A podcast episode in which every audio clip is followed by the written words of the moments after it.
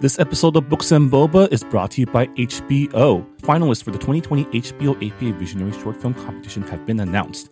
HBO Visionaries is celebrating its fourth class of emerging Asian and Pacific Islander American filmmakers, and all three Visionary 2020 shorts will be available to air live starting Tuesday, September 29th on HBO and available to stream on HBO Max. Find out more information about the program and official rules on www.hbovisionaries.com and keep an eye out for the opening of submissions for the 2021 competition and the opportunity to have your short film considered for HBO and HBO Max in 2021. And now the show. You're listening to Whoa! Potluck. Potluck.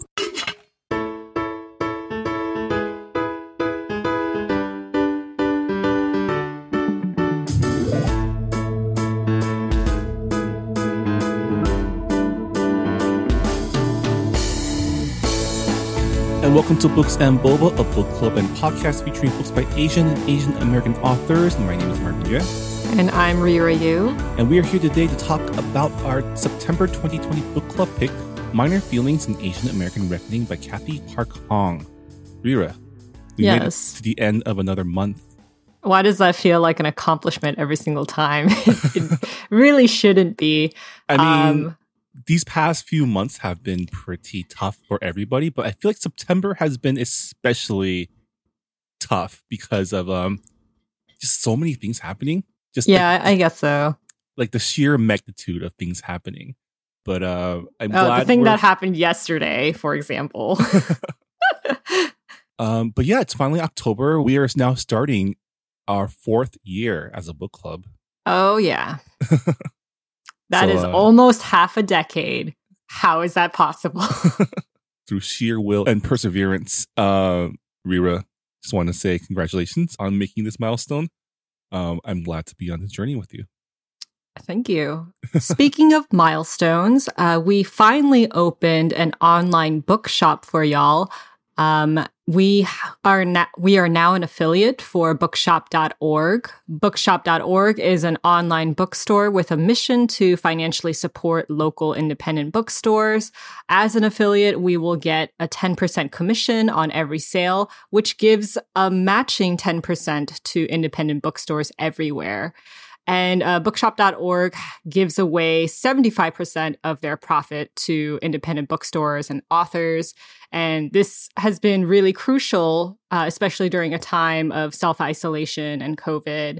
I know a lot of independent bookstores have been using bookshop.org, and uh, that's uh, that's been like a main way for them to keep their business open. So, um, our bookshop.org URL is bookshop.org slash shop slash books hyphen and hyphen boba. And when you land on our page, you'll see a bunch of books that we've read for book club, as well as uh, other books by Asian authors. Uh, we have categories for uh, Asian inspired fantasies, coming of age, picture books. So I hope you guys check it out because obviously on this podcast, we can't cover every single book. So I'm going to try and update our bookshop by including a lot of the new releases that come out. Yeah. So if you're looking for a book that we mentioned on this podcast or uh, just want to check out books by Asian and Asian American authors and you want to help support our podcast, um, please check it out. Yeah. Uh, Reera, what's the link again? It is bookshop.org slash shop slash books hyphen and hyphen boba. Uh, we'll add the link to our um, show notes and I'll also tweet and uh, add the link on our Instagram. Yeah. So now with that out of the way, it's time for us to discuss our September 2020 book club pick. And we're going to start off with the jacket description. Poet and essayist Cathy Park Hong blends memoir, cultural criticism, and history to expose the truth of racialized consciousness in America. Binding these essays together is Hong's theory of minor feelings. As the daughter of Korean immigrants, Cathy Park Hong grew up steeped in shame, suspicion, and melancholy. She would later understand that these minor feelings occur when American optimism contradicts your own reality, when you believe the lies you're told about your own racial identity. Hong uses her own story as a portal into a deeper examination of racial consciousness in America today. This book traces her relationship to the English language, to shame and depression, to poetry and art making, and to family and female friendships in a search to both uncover and speak the truth. So this is our second memoir um, slash essay collection that we've read this year. Um, if we include um, Maxine Hong Kingston's Woman Warrior, and it's similar in a lot of ways, but also different, right? Because this one, instead of using folk tales as the medium, it uses more. It's more of like a straight up memoir, right? I don't know if it's a straight up memoir. I I think it's accurate to say it's an essay collection uh, because a lot of her essays aren't. Um, obviously, she does bring up her own personal experiences um, to help supplement her theories on um, racial consciousness in the Asian American community. But a lot of it is pretty scholarly. She, you know, cites a lot of other essays and other artists, and um, a lot of history is in this book as well. Yeah. So I, I don't know. Like when I when I found this book, it was in the biography section of the bookstore, and I was like, huh? Like I thought this was going to be in the essay, like the essay section, but okay. Um, so it's definitely a book that blends a lot of different genres. Yeah. I mean, when this book came out, everyone was talking about it, how like how they were in their fields and really related to it. A lot of people in our Goodreads were uh, pretty excited that we were picking this book up for for this episode. Um, a lot of people had already read it. Uh, people on our Instagram they were saying that this is the best book of 2020, and I was like, okay, well, clearly our book club members are, you know, they they love it. So hopefully I won't disappoint them by by thinking that this is a bad book. And I mean, surely like it wasn't. Yeah, it was it's not a bad book. book. I think for me, um, as someone who has taken Asian American studies, Asian American literature, um, and has been steeped in the community and the discussion of representation for the last like decade or so, while it was well written, um, I think a lot of the parts that people really resonated were the parts where Cathy does go into more like scholarly discussions of like representation of history, of like things that you don't really learn in the mainstream history that I kind of already knew. So I think the parts that really drew me or were more interesting to me were the parts that were more personal, like those personal stories. By personal, do you mean the latter half of the book where she talks about like college and art making? Yeah, those ah, parts, or where she talks about her family or just her personal experiences. Um, because it's interesting because as someone who has worked with Asian American communities across the nation, not only in LA, but also in places like Texas, like DC, like New York, there's this like collective unconscious that's local to every Asian American community that's at a different level of development, right? Like I think for a lot of people, they have their Asian American awakening in college when they finally are at a place where they can find themselves surrounded by people that look like them or find other people with their experiences.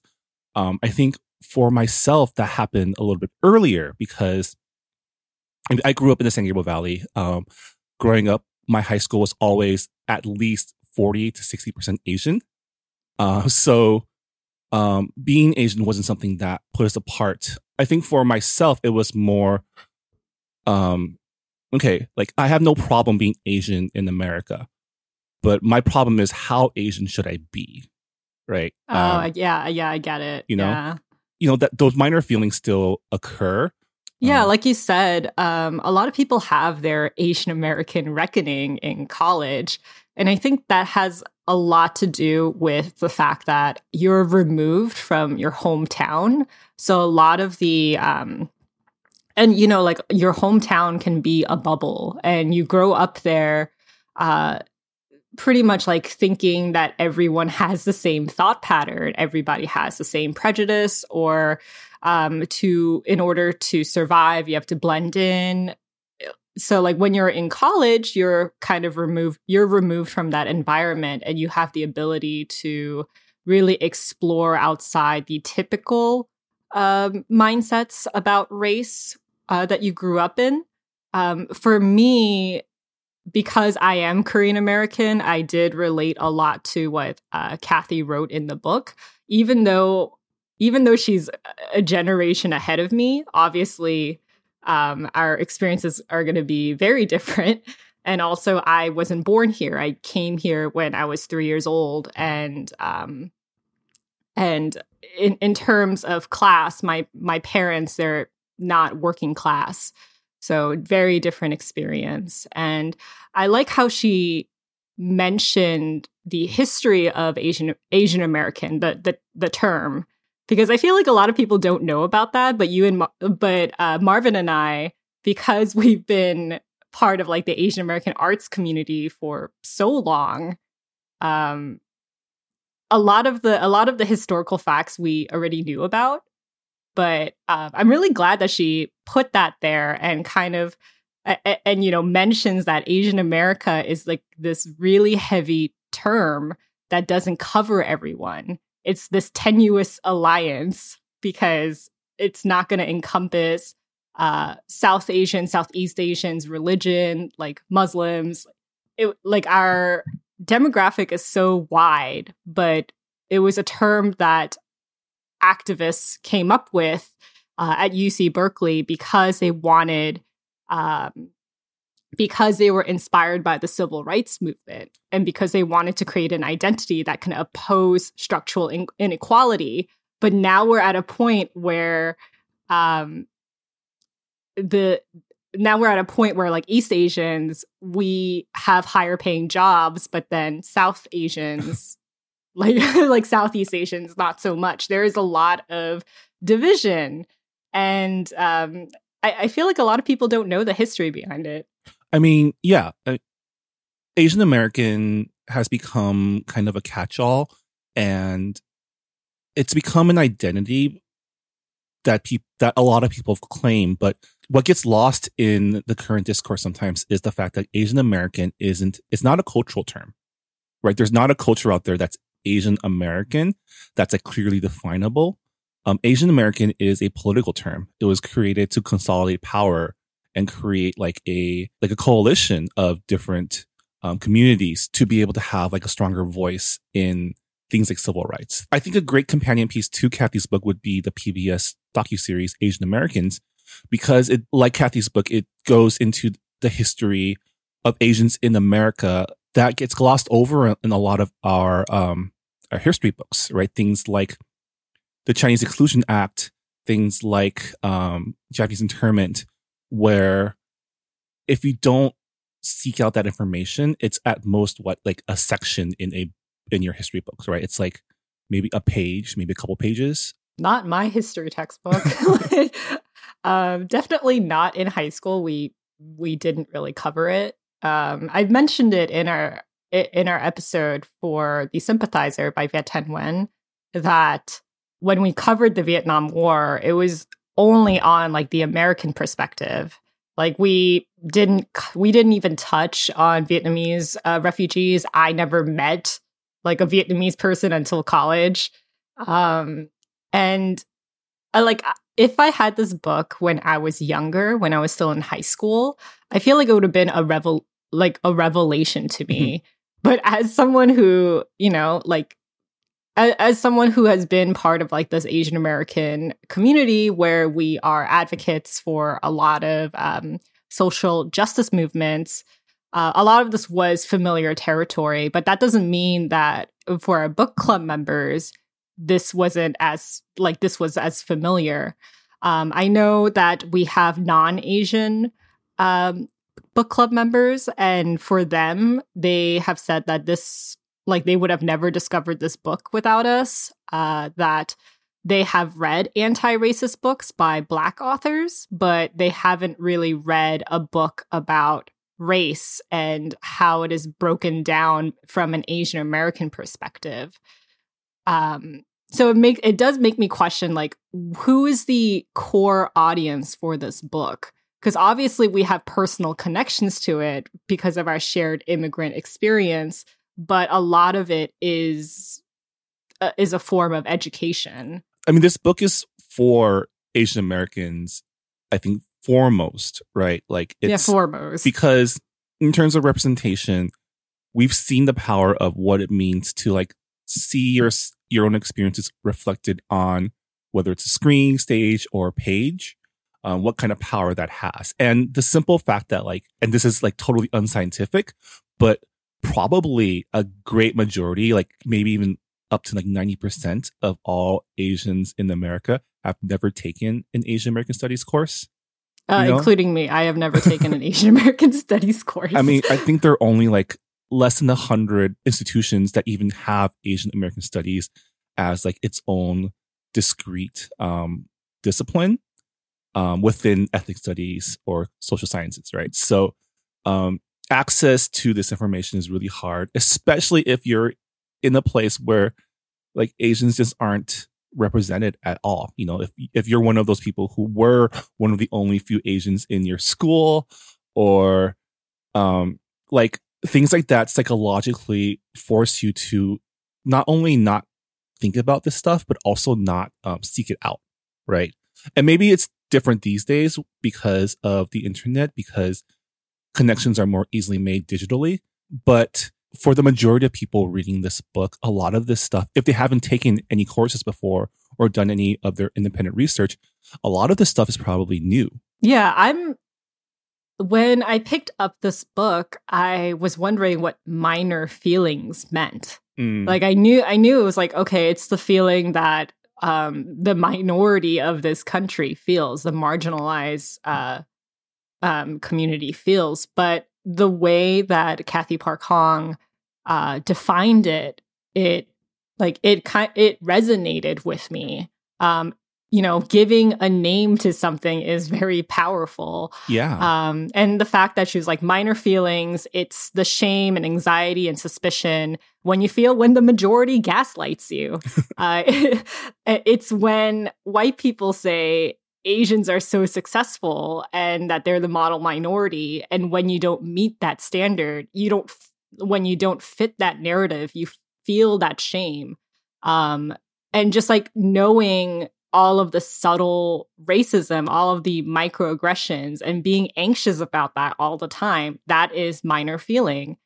Yeah. And yeah, like I had highlighted a whole bunch of quotes uh, from just like that one essay. I think it was the first essay uh, where she just dives into uh, it dives into like what the microaggressions that Asian Americans are feeling internally all the time and how like what what our status is in the capitalist white supremacist hierarchy of this country and just like how we like how we are quote unquote next in line to be white and how that is not true and how that is really harmful.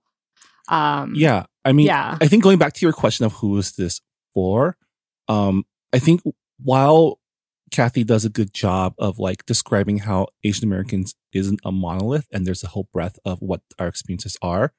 I think minor feelings in particular feels like a you not uh, feels like something that is afflicting i think more often east asians right? Like those of us who are in the privileged sect of this like this demographic. Um those of us who are in the middle upper like in the those of us who are who are like middle class asians tend to be statistically right more likely to be east asian like chinese uh Chinese, Korean, Japanese. Um, and a lot of that has to do with, like Cathy mentioned, immigration patterns, right? That's something that you don't really think about in terms of like, in terms of why communities are the way they are, right? Like the minor, the mono minority myth is a direct symptom of the brain drain, like immigration policy of the 60s and 70s, where America was taking in a lot of skilled workers like doctors, engineers, scientists. And because of that, that's because of that, um, and because of that, the general education level of the Asian American demographic like went up, you know? It wasn't that miraculously, it wasn't that, oh, Asians are just so good at studying and so good at school and so good at math and science. It's just, we were bringing in exclusively Asians that were good at math and science. Yeah, it's like that myth of anybody can come to America and if they work hard enough, they can become a doctor or a lawyer or an engineer. And it's like, no, that's not that's not correct because the people who came over here were already doctors, engineers, and lawyers. Yeah. They didn't of course they had to work hard to of course they had to work hard to beat a lot of uh, prejudice to be able to attain that success but they but the foundation was already there Yeah, it doesn't take into account all the people that were here not by choice, you know. And there's a whole subset of Asian Americans who were here because of like, um, not because they were looking for places to um, be scientists or be engineers. You know, um, the original Chinese workers were here because they needed to support their families, and they were here because the um, the rail tycoons needed cheap labor to replace, you know, slave labor, right? Um, the Vietnamese, Hmong, Lao communities here are here are are here in America because they were displaced by war, um, by like their country falling because of American imperialism, right? So, um, I think she does a good job explaining these things, especially if th- those are concepts that you haven't thought about before. or if it's concepts that you know about but you know like cathy puts it in such articulate like in an articulate form. Yeah, um yeah i really like the fact that she brought up um uh brought up like american gratitude you know like america wants us to be grateful for living here um they always say like aren't you lucky that you were able to escape your country to work in the best country and to have all of these opportunities? And um and they don't realize that the reason why people have immigrated into this country largely it's because of their imperialism.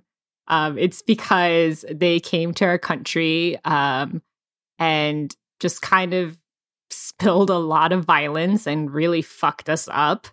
Um and and as a korean american um we like korea has korea has a very close relationship with america south korea because uh, american soldiers as well as uh, armies from all around the world they they helped us win um not win but they they helped us uh, they helped us form our our country from from the very beginning after after the division happened right. That arbitrary division of North and South Korea. Yes. and you know there there is a form of gratitude from the older generation. Um and a lot of Korean like a lot of Koreans immigrated to America because um Korea was a third world country at that point and education was the only way to better the economy at a faster rate. So to tell Korean Americans that, you know, like they should be grateful for coming here. It's like, well, we had a war in our country and and you kind of came here and kind uh, and, and kind of made things a little bit more not a little bit more. I, I don't know where I'm going with this. Yeah, I mean, I think there's that quote: "We're here. We we are here because you were there." Right, and Oh yeah. immigration is good for like the movement of people, the exchanging of cultures, the potential of bringing people together. But at the same time, the reasons for that movement aren't always as noble or good, you know, and it's real dangerous for us to think about like, yeah, like it's good that we were able to come to this country, especially if you came to this country because you lost your own. And you know, as as a as a Chinese American, I can't really relate to that as much. Um, I'm sure I have some, you know, inherited trauma from my grandparents having to flee their country because of civil war. But in terms of like distance, right, I'm like two generations removed from that, as opposed to a lot of the refugee families here who are like maybe not even one generation removed from that trauma. Yeah, so I was like wondering why this why the subtitle for this book was an Asian American reckoning. Um cuz cuz in my head I was like who is the one that needs that reckoning? And I think for for me that answer is Asian Americans cuz there's a lot of Asian Americans in this country who aren't aware of their privilege and aren't aware of like where they stand in um in, in like the whole white supremacy hierarchy because we do perpetuate uh, racism and the structural oppression that uh, Black and Brown people feel in this country, particularly East Asian Americans. And I really like this quote that um, that Cathy had in her book. When I hear the phrase Asians are next in line to be white, I replace the word white with disappear. Asians are next in line to disappear. We are rep- we are reputed to be so accomplished and so law so law abiding. We will disappear into this country's amnesiac fog. We will not be the power, but become absorbed by power. Not share the power of whites, but be stooges to a white ideology that Yeah. exploited our I mean- ancestors. that's the I think a good analog of that would be like our current political situation, right? A lot of people are saying like, okay, uh, it's a do or die decision this election, and we have to do all we can to win. But the fear is, like, say, you know, Cheeto Man is defeated. There's probably going to be a lot of people, probably the majority of people who are super fired up right now, who will decide, okay, we've won. It's now time to go back to being disengaged. I think Cathy's point here is a lot of Asian Americans have bought into the um, the game that American capitalism has like kind of set up for us. Bought into, yeah, like the way to win is to be as close to what the white people do as possible. And if we can achieve something close to that, like if we can achieve that like second class status, we have won. There's nothing else. That's like the ultimate achievement of Asians in America. And I think the way that Cathy portrays that as like the big lie of how Americans treat Asians is powerful to realize, right? Like, because it's something you don't think about because whether by coincidence or serendipity, the way that America sets up people to succeed in capitalism aligns pretty well with like traditional East Asian values of being a part of a collective. Whether that was on purpose or just by accident, it leads us to kind of believe those lies, right? It leads our parents to believe those lies. And a lot of it comes down to just fear of being singled out, right? Fear of being in danger again. Um, I think there is a lot of trauma for those of us who come from Asia, which is a region that relatively peaceful now, but in the early parts of the century during our parents' or grandparents' time was like constantly at war. So, you know, it's no wonder that facing the decision between a unstable, chaotic environment and a more stable and safer, albeit less free environment, a lot of people would choose to be safe. Yeah, and we can see that from the 2016 election. Um, a lot of older Asian uh, American immigrants they voted for Trump, and um, the people who thought that their race had no bearing on their lives because they're successful, because they've quote unquote made it. Um, I think COVID has really been a wake up call for them, uh, saying that you are min- you are model minority until you're not and that privilege can be taken away Yeah. at any moment. And I hope that, you know, Cathy mentions how like the term woke has co- gone out of vogue recently, but oh my god, that white tears uh, section of that essay was fantastic. We'll we'll move into that later, but yeah, Yeah. go right ahead. but like my personal fear is if like we do quote unquote win the election, that people don't just go back to sleep, you know, because we've gotten back to the status quo. Um, because the status quo was not necessarily good for us, you know? And I hope that our readers, having read this book, especially if you are Asian American, have the context now to realize what needs to be done to move not only our own communities forward, not only our own families our own, our own lives, but also our country forward in being the place that it sells itself to be, uh, because it's not there right now. And it hasn't been there ever because, um, I think Cathy, in like her historical lecture sections of the book, makes it very clear that America didn't suddenly become racist. Americans didn't suddenly become like, you know, have these microaggressions or have these like, have these racist institutions. It was always this way. You know, we just didn't see it or we couldn't see it because we were part of that system. yeah, um, yeah. It's not like America was ever great to begin with. it's it, it's a myth that you know you. It, mm, trying to trying to where am I going with this? Um, actually, uh, one of our book club members in her review, she says. Uh, when American soldiers invaded Korea during the war, Koreans would point to them and say "Miguk," American. The soldiers translated their words into English, "mi guk." They thought Koreans were calling themselves uh, gooks, and that is how gook became a slur for Koreans, Vietnamese, and other vaguely East Asian looking individuals.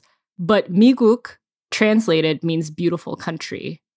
And I think it just shows, like, um, I don't know, it, it, it just shows that America has always been racist, and no matter how much credit you can give to this country for opportunities, um, it it will always betray you.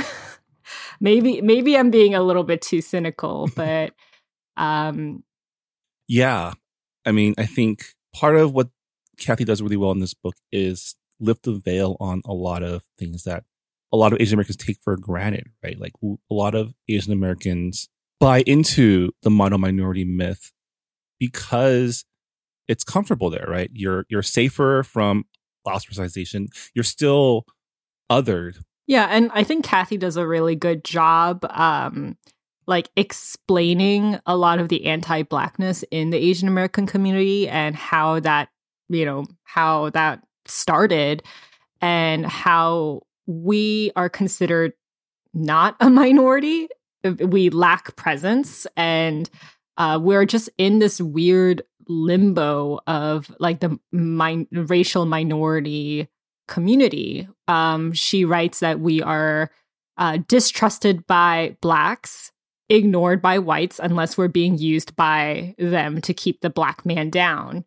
And um, it's that is completely true. And I'm really glad that she brought um, a lot of like the LA riots uh, history because obviously I, I, feel like a lot of LA people know about it, but uh, as someone who came from the, the South and the East Coast, that's something that I never heard about.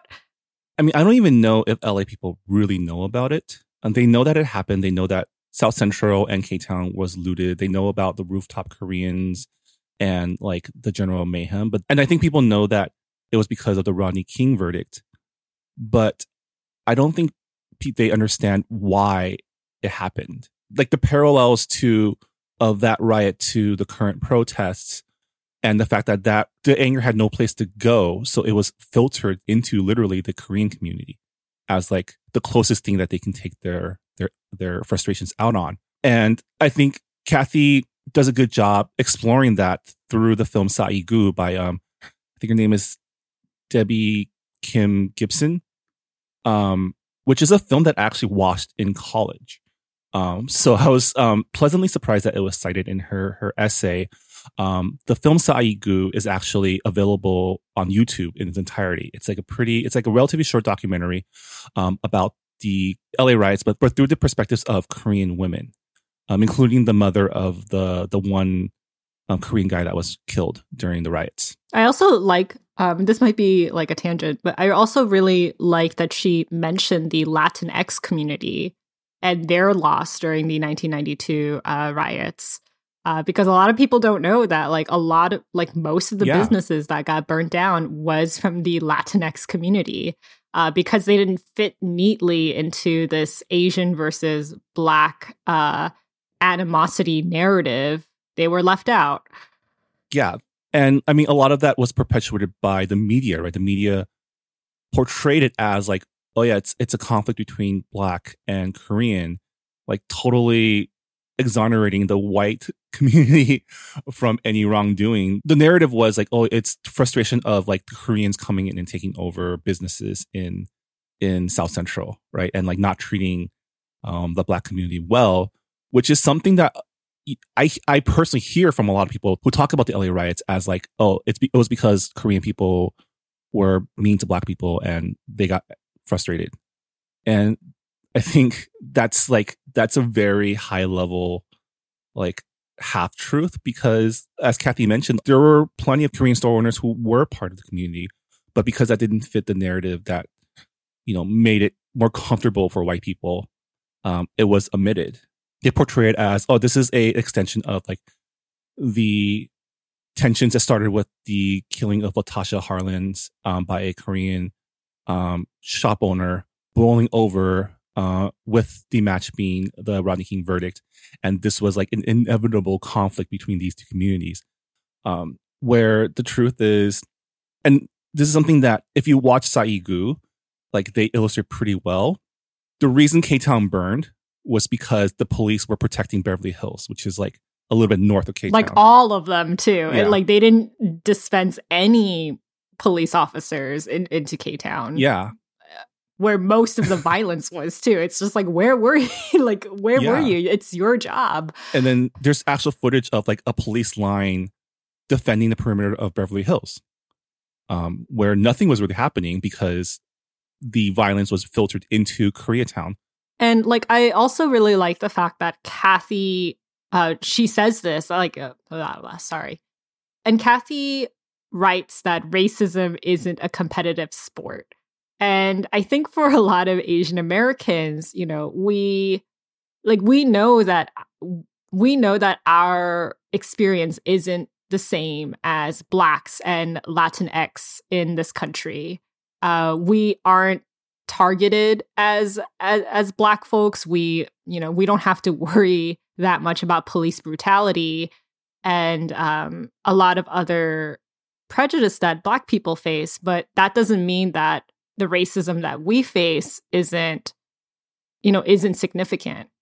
Um, and i really like that she put that on on the page and uh, kind of acknowledged it kind of acknowledge like our own self policing in a way um our own self-loathing and self-monitoring. Yeah. um yeah. Um, so we've talked a lot about the like the Asian American studies aspects of It- it's in- inevitable for us to talk a lot about the asian american history part of it um considering like our own backgrounds but we should probably move on to other parts of the essays like her the more personal parts with her college experience and uh, uh, her latter chapters about theresa hak kyung cha yeah, I mean, her first, the first essay of this book is actually a pretty personal, starts with a pretty personal anecdote about her trying to um find a therapist that understands her. And Oh my god, that was like like I I really felt that. As someone who has depression and anxiety, uh, finding a therapist is already hard enough, and a lot of and and and you know like a lot of therapists are white because getting to be a therapist takes a lot of education. So it yeah, like the the immediate chung that she felt with the Korean American therapist, chung is kind of like this instantaneous bond, uh, this connection that you feel with someone, someone, and just like how she felt after she, uh, and how she felt after the Korean American therapist rejected her. Um, it was funny, but also very sad. yeah, um, I can imagine, I can imagine the, you know, how, I can imagine how, like, that, I can imagine how bad that rejection would have felt because you know here is someone it's like finding the one and realizing they're just not into you. And i think like personally i can relate like I, I i don't have a therapist but i can relate to wanting to find someone who can understand you at like at least a baseline level in terms of shared experience right and i think this is something that comes up again and again in this book is like the fact that just having a basic thing you can relate to is huge in a country where where it can be hard to find people with similar experiences. You know, she, she mentions again later on when she mentions that, oh, people always want to talk about mothers with her, right? Because that's like the one thing that Asians can relate to is having like strict mothers, I guess. If, if I was going to therapy, I don't want to spend half of the session that I'm paying for explaining the cultural nuances of my family and culture. Yeah, but uh, you know, she mentions like her friend who, you know, who is Asian and goes to see a Jewish therapist that it was actually helpful for them to um have someone who has no knowledge of their culture uh, and by dive deep diving into their childhood and through their experience and like the cultural nuances they're able to reflect better. And uh, for me i don't i don't see a therapist uh, anymore but uh, the therapist that i used to see was white. And um and i feel like i had a similar experience where you know i didn't spend my first session just talking about what it means to grow up with Korean American strict parents um, uh, who were emotionally abusive and manipulative.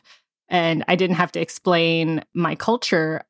But uh, when I did have to, it made me understand my parents from a more nuanced perspective and how that affected my childhood and my trauma.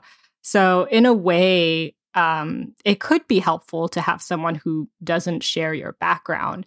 But it also really sucks when you have to explain to white people why you exist and why your trauma comes from generations of of of trauma, of war and immigration. Yeah. And I thought I thought her reaction to to like getting rejected and going to the website to like to pretty much rant saying like Korean Americans they shouldn't become therapists. They all hate each, like they all have self-loathing and I was like, "Oh my god." Like I'm so glad that that review did not get posted on that site for some reason. It was I was just like, "Oh my god." it's terrible. Yeah. I mean, it happens, right? Like it's easy to write off someone else because you think you understand them because of your shared culture, right? Like, oh yeah, that that person is not good at following the rules because they're from this country. I should know because my parents are from that country too. And I think, I don't know, it, it was a really relatable sequence of like feeling hurt because here's someone you're, you're supposed to share a connection with totally shooting you down. And I think, um, I, I commend Cathy for like sharing that anecdote because I'm sure it was like, I'm sure it wasn't easy to admit um your own like bias. Yeah, your, your own, own, bias and your yeah. own kind of like petty actions uh, when it comes to when it came to like how she reacted to this therapist telling her uh, we're just not right for each other. I think it pairs really well with her anecdote about um, how she was teaching in a class where there were three Persian students, and she mixed up one of one of them and and her students like oh i'm sorry i'm the other persian.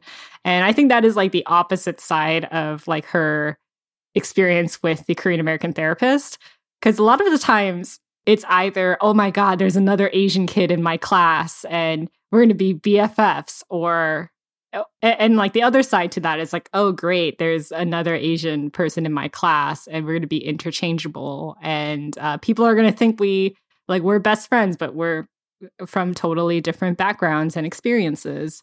So I thought that was an uh, like I like how she included those two anecdotes and uh, provided contrast uh, to that to that experience. Yeah. Um, I also really like the fact that she, uh, when like towards the second half of her chapter, she talks about her time in college and uh, her journey to becoming a poet and having this really strong female friendship with two other uh, Asian American women uh, in her program. Yeah, what did you think about that chapter where she talks about her um, her experiences in college?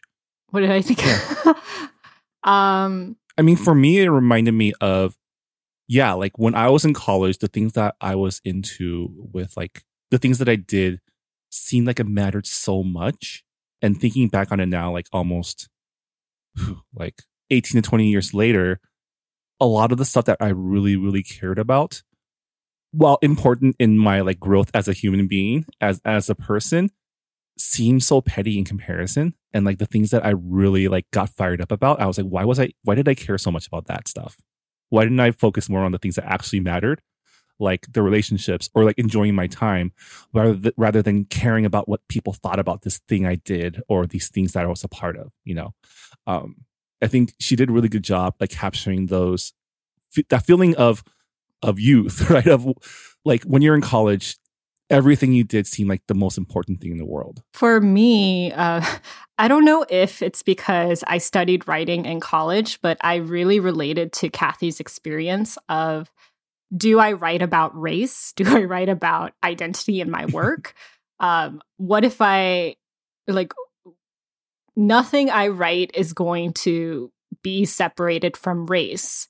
And I loved how she mentioned how um like the blah, blah.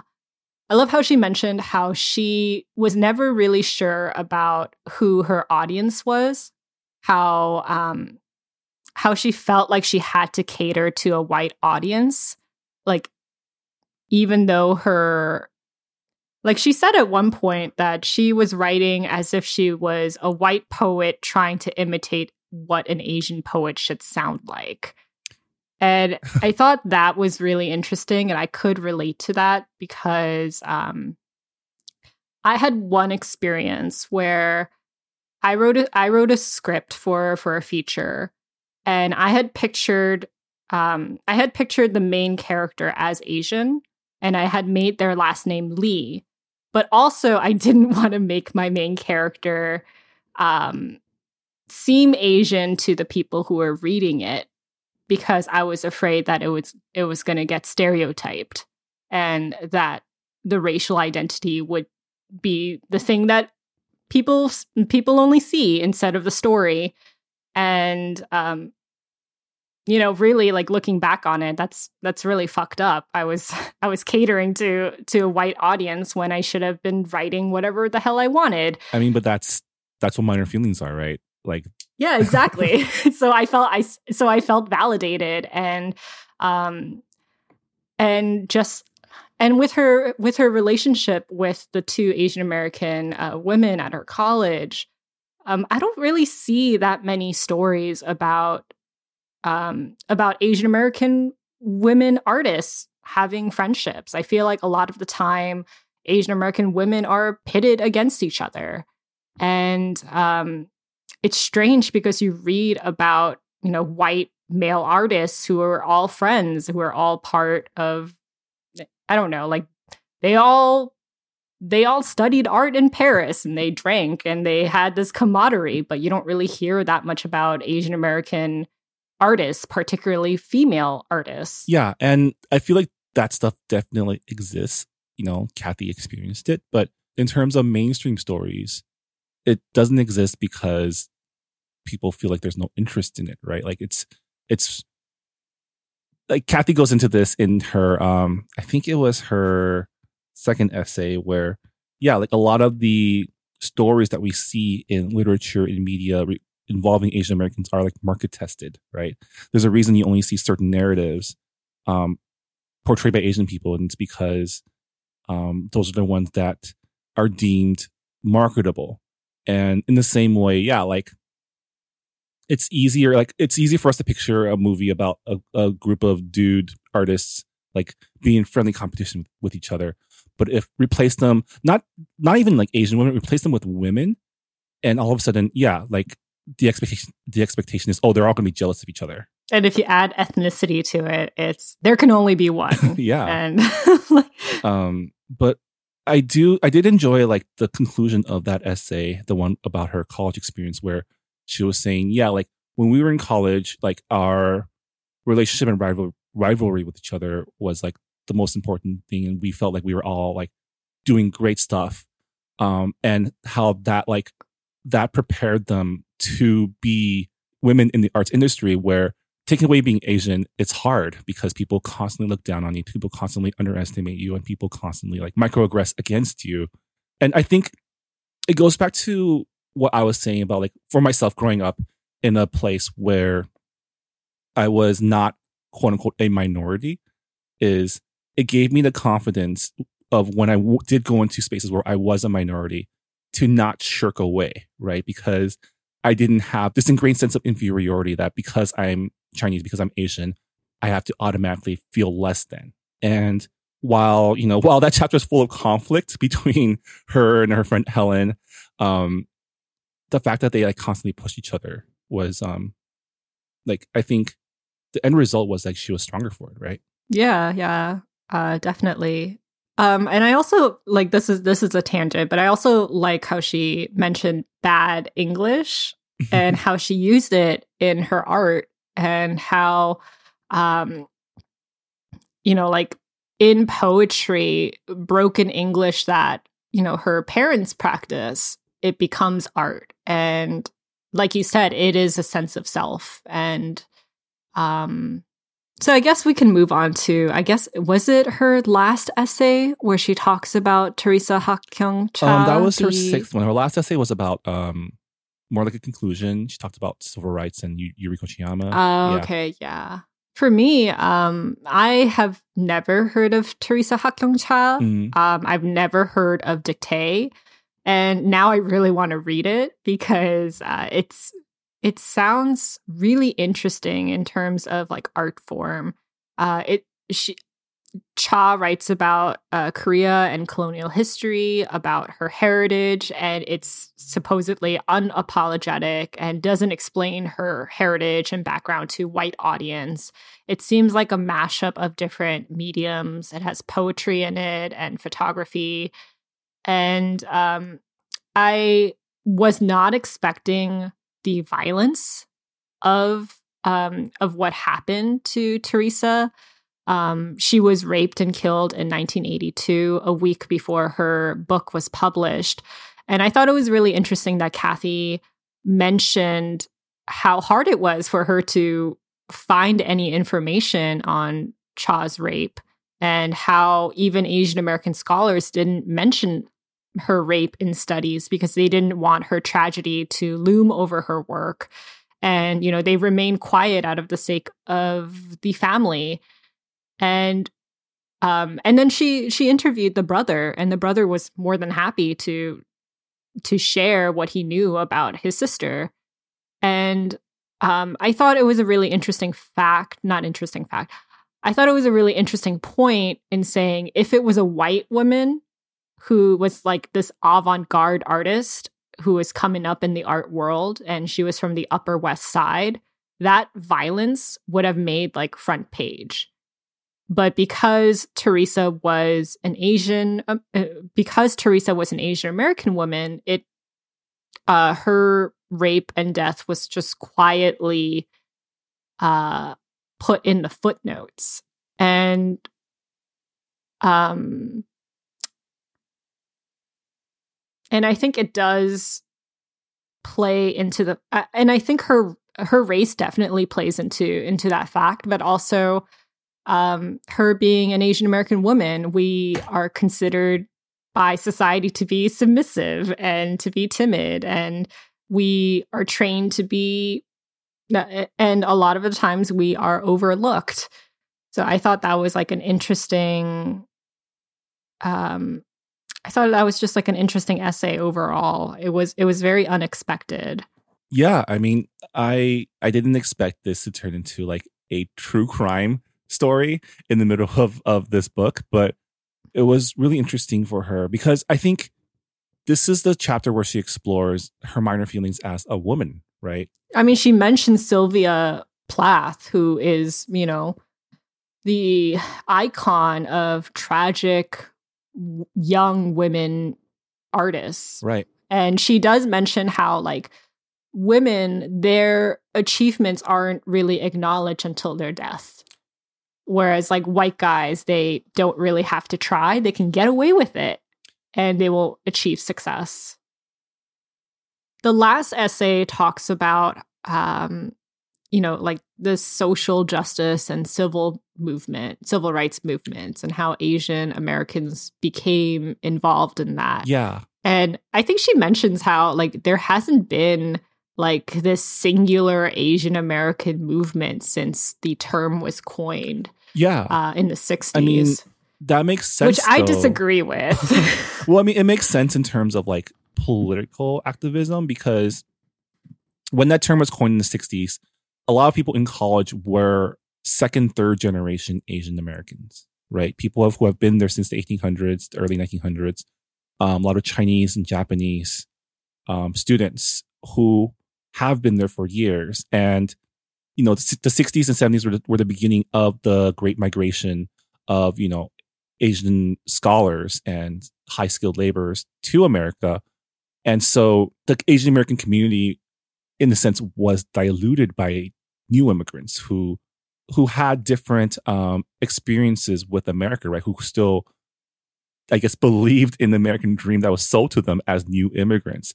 Whereas, in contrast to the students who coined Asian America, who have been there for generations and have seen their families get stu- like trampled on, like people like Yuri Kochiyama, who gets profiled in this essay, where she was someone who believed in the American dream until until her interactions with um like the civil rights movement gave her the vocabulary to realize, yeah, the stuff that happened to her and her family during internment was fucked up. I think the students who did the um uh, the the Third World Liberation Front movement, who were pushing for ethnic studies, who were protesting, they grew up with the vocabulary to describe their situation as minorities in America. Whereas the new immigrants, like people like our parents who came in the 60s and 70s, came without that, without that vocabulary. And it wasn't until our generation where we started to learn that ourselves. Um, and so I think there's that gap in between the late 60s and now where while there were still active Asian Americans in politics and in civil rights, it didn't become a movement again until I want to say like recently in the last like decade or so, you know? Yeah, I, I would say, I would yeah. probably say recently. Um, but I also think you have to take into the fact that Asian America is more diverse now. Um, you have people from Bangladesh, you have people who are Sri Lankan, and uh, and you have uh, people who are from West Asia, and um, and the term Asian America doesn't really capture everyone. So I don't I don't know if it's possible for us to have like that same singular movement from the 60s because you have to take into the fact that like it's um you know it it was during the time where the Vietnam War was fresh on people's mind, and Japanese internment was also fresh on uh, the students' minds. You had people who lost their friends and relatives to the war, and it just kind of galvanized them to, uh, you know, to fight for their rights. And now I just feel like because Asian America is so diverse and so divisive, uh, I'm not sure if that singular movement I mean, can happen again but i disagree with with like saying that we haven't had a movement as powerful i mean again like asian american is it's not a cultural term it's a political term right so seeing it as like a descriptor of people i think is not the right way to look at it. It's a coalition of people right? So in a sense like every single minority in this country should be aligned in wanting this country to fulfill its promise of being a land of equality and having like laws and policies that you know that seek to attain that goal right? Like you know um, a true democracy is hard um, which is why democratic institutions constantly find themselves on the precipice of like authoritarianism and oligarchy right? Um, but the fact is asian americans as a movement it is more difficult now because there are so many so many more cultures wrapped up in that term. But i mean seeing it as like asian americans are an alliance of people not a people. Like if we see it as an alliance that means we have to decide as as a coalition what are our goals. And that might be different than our you know individual goals as like chinese korean japanese um vietnamese hmong or whatever like you know all those different communities might have their individual goals, but collectively, what are we looking to achieve? To take down white supremacy and our capitalist society. Yeah. and I think that's what Cathy is going for in this book is realizing that the system that we grew up in was rigged, right, against us.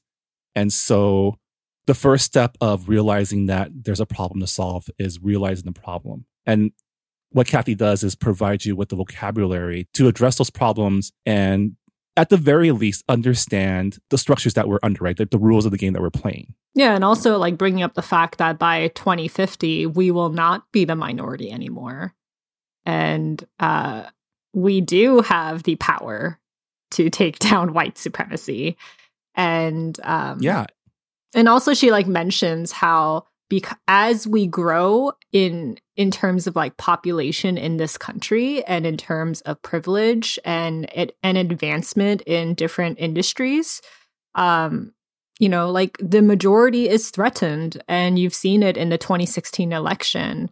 And uh you've seen and we've seen recently like how dangerous that has become and it is really crucial right now for um for for Asian America to be a political movement, like you said. Yeah.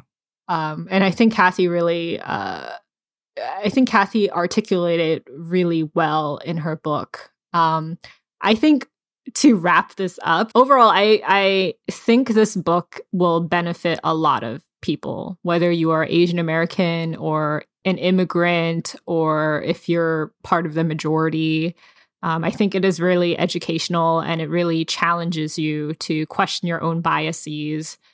And um, actually, when I was reading this, I was really scared because uh, I was like, how am I going to talk about this in our episode? I really don't feel smart enough to to discuss it. Um, I think you did fine. but uh, you say that, but I, I, was just like, I don't I know. Mean, like, there's a lot of scholarly uh, material in this book, and I don't know if I could talk about it as uh, articulately as I. I mean, we're should, not a critical but... analysis podcast, so um, I don't think you need to worry about that. um, but I think, yeah, I, I think what this book does really well is articulate the frustrations of like those minor feelings, right? Like this idea that we were sold a bill of goods that were never going to be delivered, right? Um, the closest we can get is like maybe adjacent to it, but um, the dream is always out of reach. And I think, you know, the last chapter does pose that question, right? Like when there is no clear majority in America, right? When we hit like 2050, where the minority becomes the majority, which in other words means that there isn't a majority anymore where do Asians, where do we fit in, right? I think we shouldn't be trying to take over the top spot of this game that doesn't work. We should be trying to figure out a whole new game, a whole new system that actually does work for people, right? Because I think, um, I think it was the chapter where um, she talks about language, where she mentions that the racist divide in this country, like it's real easy to blame it on race, but you can't have that without classism, right? And like American divisions have always been about classism, racism towards Asians, even from the beginning, you know, during like when Chinese were excluded, were the powers at be directing class angst towards foreigners, right? Um, yeah. So I think people who read this book are much more, are much more able to talk about minor feelings than people who don't, right? Like for those of us who were already aware, it gives us an, an additional, you know, term to reference. And for people who had no idea, it opens a whole new world to them, right? It's like taking your first Asian American history class or like watching your first, you know, Asian American history documentary. Like these things that you always felt were bubbling underneath the surface that you always suspected were there. I think this book validates them and like gives them form yeah, it's it's validation that you know you're not crazy. Uh, you are be- you have been being gaslit for years, and uh, now is the time to check your own biases and you know to do better and to know what's broken and uh, where we need to go in the future. Yeah. Um, yeah. So we've been talking for a very long time. So uh, we, I, I think that's that's a good place to end the discussion. Yeah. Obviously, even though we are ending the discussion on the show, we would love to read people's thoughts on our Goodreads forums. Um, and just and if we've missed anything, we would love to we would love to hear. Yeah, please let us know. Um, and I guess that is our discussion of minor feelings in Asian American reckoning by Cathy Park Hong. Um, yeah, Reera, thanks for thanks for uh, yeah, it was a good read and definitely it's not too long. So de- um, so for those of you who have listened to our podcast without reading the book, I hope we've interested you in going in and checking it out because we've only touched the surface of what Cathy has to um has to say. And this is a book that I think if you have a friend who you want to open their minds to to Asian American discourse, um, it's a great book to recommend. Yeah. Yeah. Um, I actually read this book. Uh, I read half of it in in an audiobook form, and Cathy actually reads the book. Uh, like Cathy's actually the na- narrator of the book. Yeah. So um, I really recommend people to uh, listen to the audiobook. It's only like five hours long. The book is pretty short. Um, and also, I actually got the audiobook for free because I used our code to get it. so, yeah, if you guys are interested in getting uh, the audiobook for free, uh, just use our code Books and Boba uh, for Libro FM. Yeah. And our book for October 2020 is Confessions by Kanae Minato, uh, translated by Stephen Snyder. And I wanted to pick a spooky book for October because of Halloween. It's about a teacher who lost her daughter and she's getting revenge on her students who are responsible for the death. so it's a so it's a mix of thriller, mystery, and horror and uh, I'm really excited to read it. It's been on my TBR for a very long time. Yeah. Can't wait to read this spooky book uh, in this time of not existential dread. Thanks for that, Reera. Hey, diversity in Yeah. our reading, you know? All right. And on that note, that'll also do it for this episode of Books and Boba. Thank you so much for sticking with us. Um, thank you, Reera, for discussing this book with me. And, you know, I think you did a good job. You sounded very, very smart. I don't think so. I really don't think so. Uh, this was my fear when we started this book club. I, I was just like, I am not articulate or equipped to talk about Asian America. All right. So, um, I all right. So that Yeah, means, dear listeners, it's your job to flood Twitter and our Goodreads forums with praise for Reera's discussion of this book because I think she deserves it. Oh, thank you. Well, happy fourth year to us, and uh, hopefully we will keep going.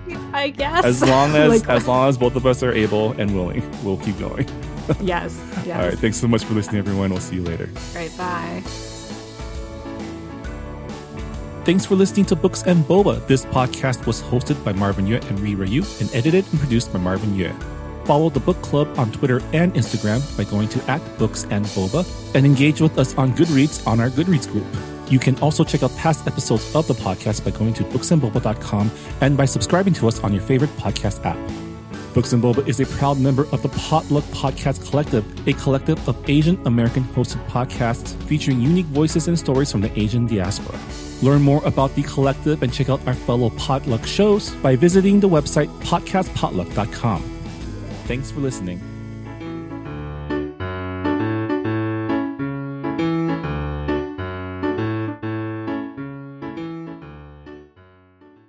Hey Brian, did you go to Saturday school as a kid? I sure did. Did you? Totally. Well, at our podcast, Saturday School, we don't teach a language, but we pass along the culture that we do know. And that's Asian American pop culture. Ada's a journalist, and I'm a professor and film festival programmer. We've watched a lot of great Asian American movies, and we want you to watch them too. Come listen to us as we look back at the pioneering films that have led us to today.